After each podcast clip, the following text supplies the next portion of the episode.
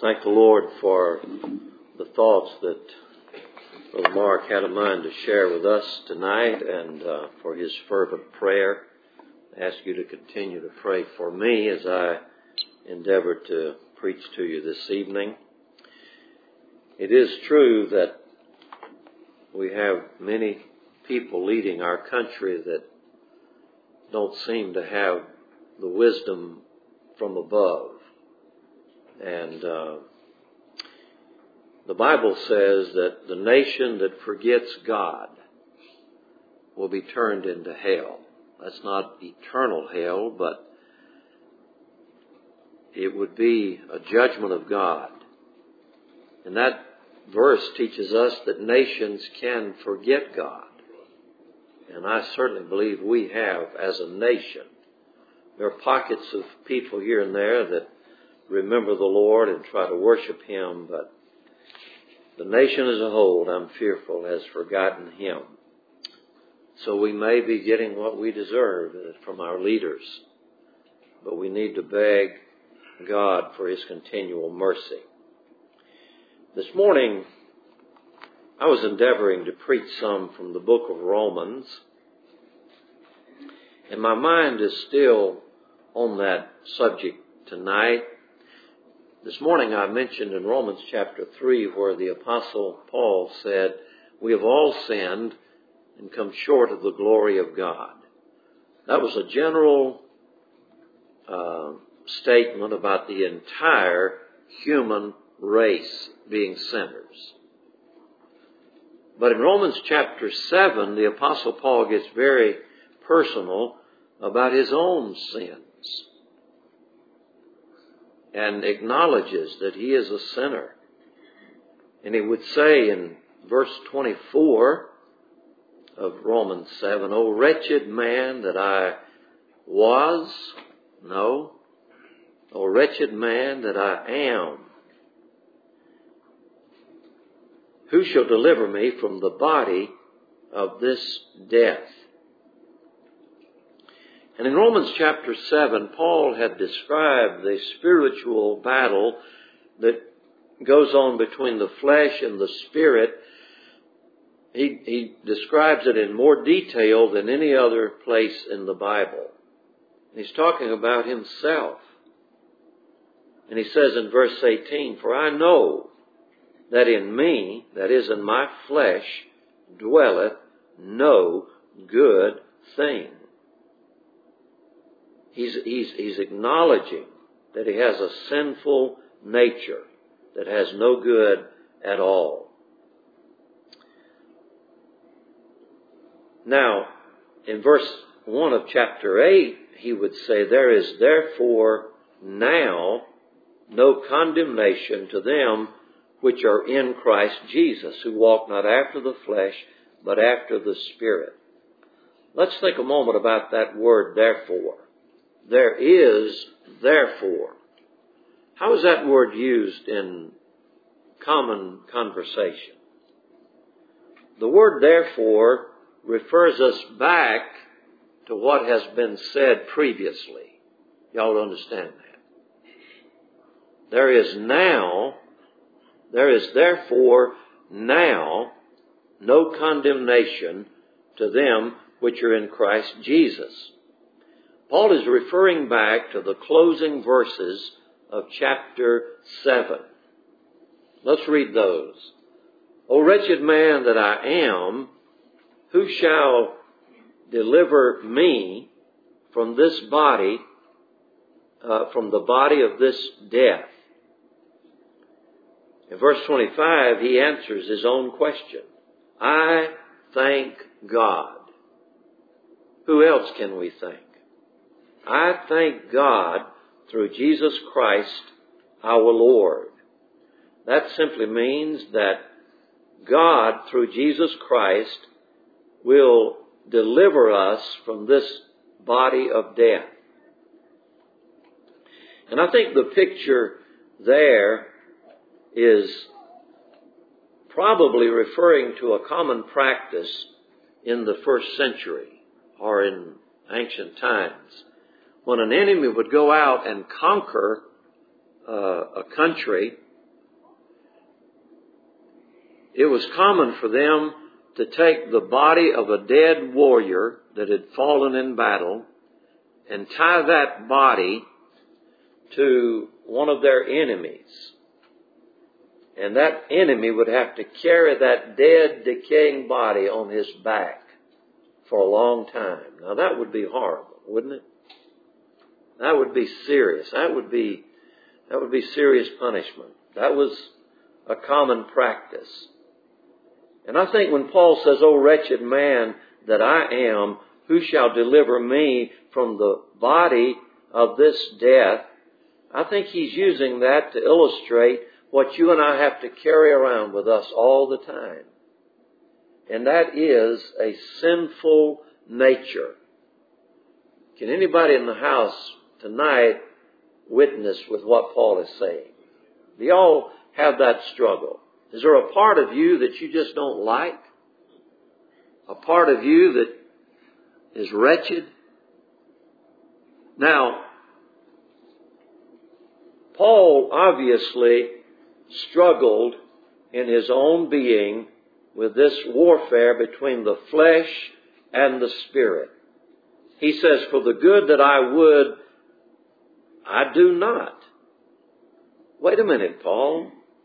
If you would do good, why don't you just go ahead and do it? "For the good that I would, I do not. But the evil which I would not, that I do." Now, there is a description of our human condition. We're sinners. We have this constant struggle going on in our nature all the time. And Paul had that. Now, Brother Mark mentioned Saul tonight. And there was a time in his life when he didn't feel to be a wretched sinner. He felt like he was the greatest of the Pharisees. You know, when he wrote to the Philippians, he said that uh, if anybody has whereof to glory in the flesh, I more. That's a boastful statement, isn't it? He said, if you all think y'all have a lot to glory in, I've got more to glory in than y'all do. I'm of the stock of Israel, which means that he was a pure-blooded Jew. There wasn't a drop of Gentile blood in his body. He was of the stock of Israel. No mixed blood here. That was very important to the Pharisees. Of the tribe of Benjamin. Benjamin was the tribe from which the kings of Israel came. And Saul bragged about the fact that he was of the tribe of Benjamin. As touching the law, he says, I'm blameless. That man, before God dealt with him on the Damascus Road, he was high-minded, he was arrogant, he thought he was better than everybody else. But was he? No. The Bible tells us in the Acts of the Apostles that he was going about persecuting the church. He was getting letters of authority from Jerusalem. He had done all the damage he could, I suppose, to the church in Israel.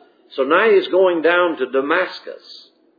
He's leaving Jerusalem, going all the way to Damascus in Syria to arrest Christians there and bring them back to Jerusalem for trial. And the Bible says that he was breathing out. Do y'all remember what he was breathing out? Threatenings and slaughter against men, women, and children.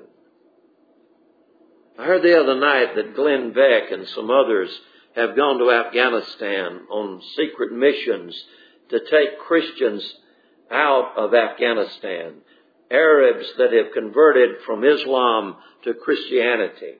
And they were able to get out about five thousand out the last I heard.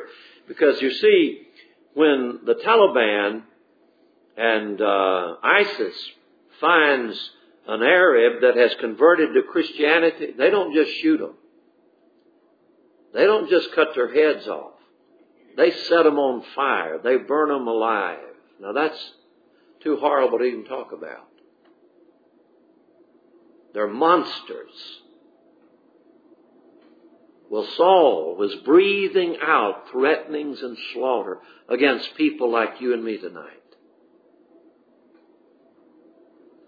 And he didn't feel any conviction at all. He thought he was doing, he thought he was just wonderful. Now that's an evidence this man had not been touched by God's grace. Would you all agree? Some people argue that Saul was born again from his mother's womb. Well, I, I don't think so. I don't think a man born again could have that kind of attitude toward men, women, and children. But on the road to Damascus, some preacher came out and changed him. No. You know who met him on the Damascus Road? The same one that changed you and changed me. And that's Jesus Christ. He met him on the Damascus Road. Preachers were intimidated by Saul. I would have been. This man's reputation had preceded him. He was a dangerous man. He was violent. But I tell you somebody he didn't intimidate, and that was Jesus Christ. Jesus met him on the Damascus Road and struck him down. And Saul said, "Lord, who art thou?" And Jesus said, "I am Jesus whom thou persecutest." Now we know Saul didn't persecute the body of Jesus. There's no evidence that he ever beat Jesus or drove those nails in his hands. I'm sure he'd have been glad to have helped the Roman soldiers crucify him, but he didn't.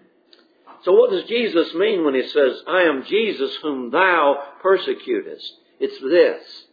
He was persecuting God's children, and God was taking it personally. That's why I don't want to ever lift a hand against one of God's children. He takes it personally. You know, he said, if y'all give a cup of drink, a cool water to one of these my little ones, you've done it to who? To me. I want to be good to God's children. What about y'all? I can't be good to Jesus tonight because he's in glory. He doesn't need a drink of water tonight. But you all might. And I hope I would be willing to give you a drink of water. Um, but if I harm one of his children, he takes it personal. So he says to Saul, "Why persecutest thou me?" And now we see a completely total attitude change. Saul says, "Lord, what wouldst thou have me to do?" Have you all ever asked that question? Well, Lord, the Lord told him what he would have him to do. And from that time until the rest of his life, he was a changed man. And now he's got a conscience. And that conscience convicts him when he does wrong. So he can say in Romans chapter seven, "O wretched man that I am." That's a lot different than what he was saying about himself to the Philippians when he said, "I'm of the stock of Israel. I'm of the tribe of Benjamin. Uh, as touching the law, I'm blameless. I'm a Pharisee." No, no, this man has been touched by grace. And the Holy Spirit has shown him what a sinner he is. And you know, only the Spirit of God can do that. Mamas and daddies cannot change their children's nature. If they could have, my mama would have changed me a lot sooner than I was changed. But they couldn't. But God can. And he did in the life of Saul of Tarsus. Now, God gave him a conscience so that now when he does something wrong, that conscience convicts him. See, people dead in sin don't feel any conviction of sin. All, the only thing they fear is getting caught. That's all. They don't want to get caught doing their bad things, but as far as a conscience, they don't have one. It's not bothering them. Aren't y'all glad you've got a conscience? Did you know it's a blessing to have a conscience that will speak to you and convict you when you do wrong? I tell you, I heard a lady the other day, she uh, on TED Talk. She was, she was, um, she she's a counselor, and she helps people try to behave better and show more love to their family and their kids. And she confessed, she said, I, I teach this all day long to people, but the other morning I was trying to get out of the house with my four kids, and they were murmuring and complaining about what they had for breakfast. And I screamed at them and said, y'all get into this car, or I'm going to take away all your screen time. I'm going to take away all your desserts. I'm going to take away everything that you like. And one of her little boys said, Mama, that's not love talk. And her conscience convicted her. Aren't you glad you've got a conscience? I heard about a, a I knew a preacher one time who was about as mechanical as I am, and a little red light started coming on on his dash, warning him about something, and the light was blinking and aggravating him, so he just put a piece of tape over it.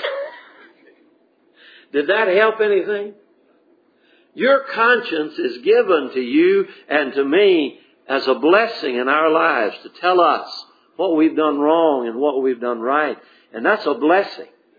And if your conscience isn't sometimes convicting you, then you might have seared your conscience. Did you know Paul said that you can sear your conscience? I had a preacher friend one time who had something wrong with his arm, and all of the uh, all of the nerve endings in his arm just died. He had no feeling at all. And he accidentally backed into a stove and burned himself severely, and he never felt any pain. See, those nerve endings are put in our bodies for a purpose, to warn us when we're doing something that's harmful. Now, you can still harm yourself when your conscience is seared, but you don't want to do that. You want to keep your conscience sensitive and alive. So Paul's conscience has been awakened by the Spirit of God. And now, when he does something to harm people, he's convicted. And now he understands, he recognizes, oh, wretched man that I am. See, when the Lord sent him into Damascus, to a street called Straight, that's where we all need to go to get, a, get straightened out. He was to go and hear a preacher by the name of Ananias. Now, if Ananias had met him out there on the Damascus Road before Jesus dealt with Saul and said, Saul, you're a wretched sinner, how do you reckon Saul would have taken that? He'd have been ready to cut his head off. But now Paul is himself saying, I'm a wretched sinner. I want to, I want to say this tonight. If you have this spiritual warfare going on inside of you, that is an incredible evidence that you are in Christ. Do y'all believe that? See, people who have no conscience, they can do anything and everything, and it doesn't bother them. They just want to get by with it. That's an evidence that they're not born again. They're not in Christ. But if you have this warfare going on inside of you, that's evidence that you are in Christ. So now Paul can come in Romans eight and verse one and say, there is therefore now no condemnation to them which are in Christ Jesus, who walk not after the flesh, but after the Spirit. Now, what is that teaching us? Our Calvinist friends will say, see there, if you're one of God's children and you're born again, you're going to walk after the Spirit. And if you don't, it just proves that you're not a child of God, that you're dead in sin. I don't believe that's what Paul is teaching here. I believe Paul is teaching us that a child of God who has been born again and has a spiritual nature is always being prompted by the Holy Spirit to walk after the Spirit. He's not saying we're always going to do it. Paul didn't. When Paul wrote the Philippians, he said, uh, he said, uh, I press toward the mark for the prize of the high calling. He said, I don't count myself to have apprehended. That is, I don't feel like I've arrived. I don't feel like I'm living just like I ought to live. I count not myself to have apprehended, but this one thing I do, forgetting those things which are behind and pressing toward those things that are before, uh, I press toward the mark for the prize of the high calling. What was the prize? Not heaven. The prize was enjoying the communion and fellowship of the Lord Jesus Christ. And and Paul, Paul is, uh, he, he's a mourner. You know, Jesus said in the beginning of the Sermon on the Mount, He gives us the Beatitudes. Y'all remember those? He said, blessed are they, blessed are the poor in spirit, for theirs is the kingdom of God. See, when you're born again and the Holy Spirit shows you what you are by nature, I want to tell you, you, you feel to be poor in spirit. You feel to be a bankrupt sinner with nothing to pay your sin debts with. That's what we need in the church. People who are poor in spirit. I heard about a man one time over in Columbus, Georgia, that had been going around to different churches, different denominations, and he finally decided to join this little primitive Baptist church. And when he came down front, they gave him an opportunity to say something to the church. And he said, well, he said, I've been going around to different churches and denominations looking where I thought I might could do the most help, be the most help. And I think y'all need me more than any church I've been to. And thank God somebody made a motion to table it. Would y'all take somebody into Cool Springs Church tonight who came down here and said, y'all are blessed now that I've got here, I've arrived? Would y'all take somebody like that? If y'all would, I got a big job ahead of me trying to preach. But no, no, we want people to come down here who feel poor in spirit, feeling like I'm not worthy to be in the church. Now, that's the kind of church members you need. Poor in spirit. And then Jesus says, blessed are they that mourn. He's not talking about mourning over the covid nineteen or mourning over uh, the economy or losing a job. He's talking about mourning over your sinful condition. Blessed are they that mourn, for they shall be comforted. The gospel of grace comforts people that are mourners. Do y'all believe that? A lot of people wouldn't care a thing in the world about the gospel of grace. Who needs grace? I need it. And I thank God for it. He says, blessed are the meek. See, when you begin to walk with Jesus and understand your condition, all of a sudden you, you're humbled by your sinful condition. And then Jesus says, blessed are they that hunger and thirst after what? Righteousness. And then he says, blessed are the merciful. See, as you grow in grace, you become more and more merciful to other people. It's a beautiful life to be lived. And that word blessed means happy. These people are happy people. Jesus tells about two men that went up to the temple to pray. One of them a Pharisee and one of them a publican. They went up together to the temple at the hour of prayer. And the, and the Pharisee played thus with himself. And he said, Lord, he said, um, he said, uh, let's see if I can remember it. It's a long prayer, actually. He said, I, I, he said, I'm, I'm not an extortioner. I'm not an adulterer. Um, I'm not this. I'm not that. And then he turns and starts bragging about all he's done. He said, I, I, I fast twice a week. I give tithes of all that I possess. He's just bragging. And then he looks over at this pitiful broken sinner over there bowed down, and he points to him and says, and Lord, I thank thee, I'm not like this publican. Would y'all have been impressed with that prayer? Now, the publican won't even lift his eyes to heaven. He bows. He knows he's a sinner. You know what he does? He beats on his breast. And he says, God, be merciful to me, a sinner. You know which one of those went down to his house justified?